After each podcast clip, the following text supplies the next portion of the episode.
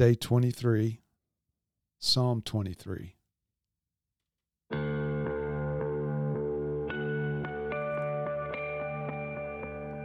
Hey, friends. Thank you for joining us. Hope you're having a great day as we uh, get on day 23 of 40 days in the Psalms with Jesus. So, what we're trying to do is not just read the Psalms, but also somehow see Jesus in them and consider aspects perhaps of his passion, of his life, of the gospel of Jesus Christ as we go through. So today we're in that famous psalm, Psalm 23. I'll read from the English Standard Version. The Lord is my shepherd, I shall not want. He makes me lie down in green pastures. He leads me beside still waters. He restores my soul. He leads me in paths of righteousness for his name's sake. Even though I walk through the valley of the shadow of death, I will fear no evil. For you are with me. Your rod and your staff, they comfort me. You prepare a table before me in the presence of my enemies.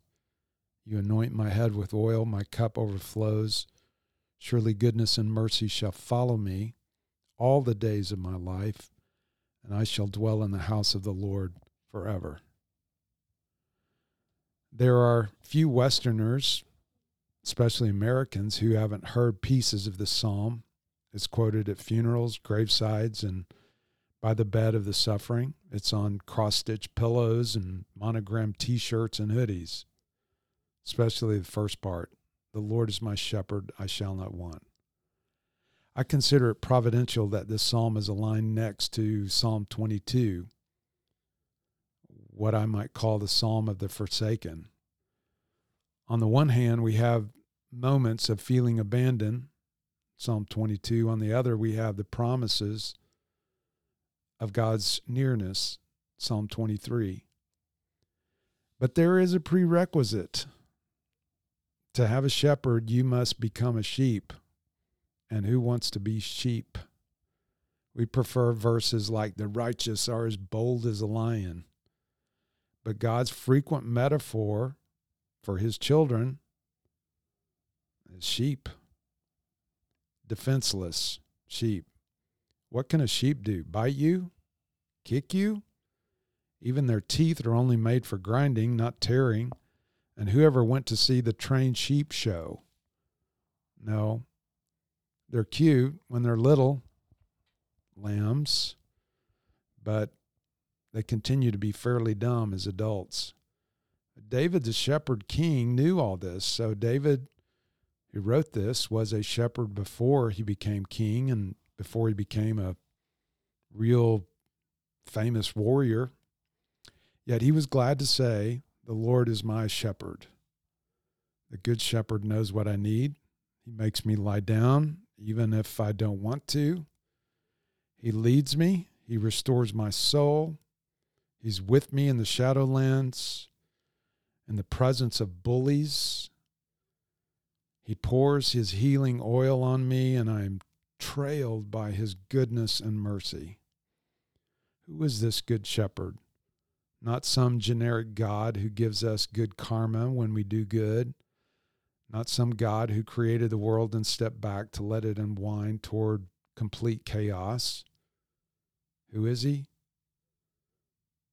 I am the good shepherd, Jesus says in John 10. Uh, question though Are you willing to be a sheep? Are you willing to follow his leadership? Is your answer a qualified yes or an absolute yes?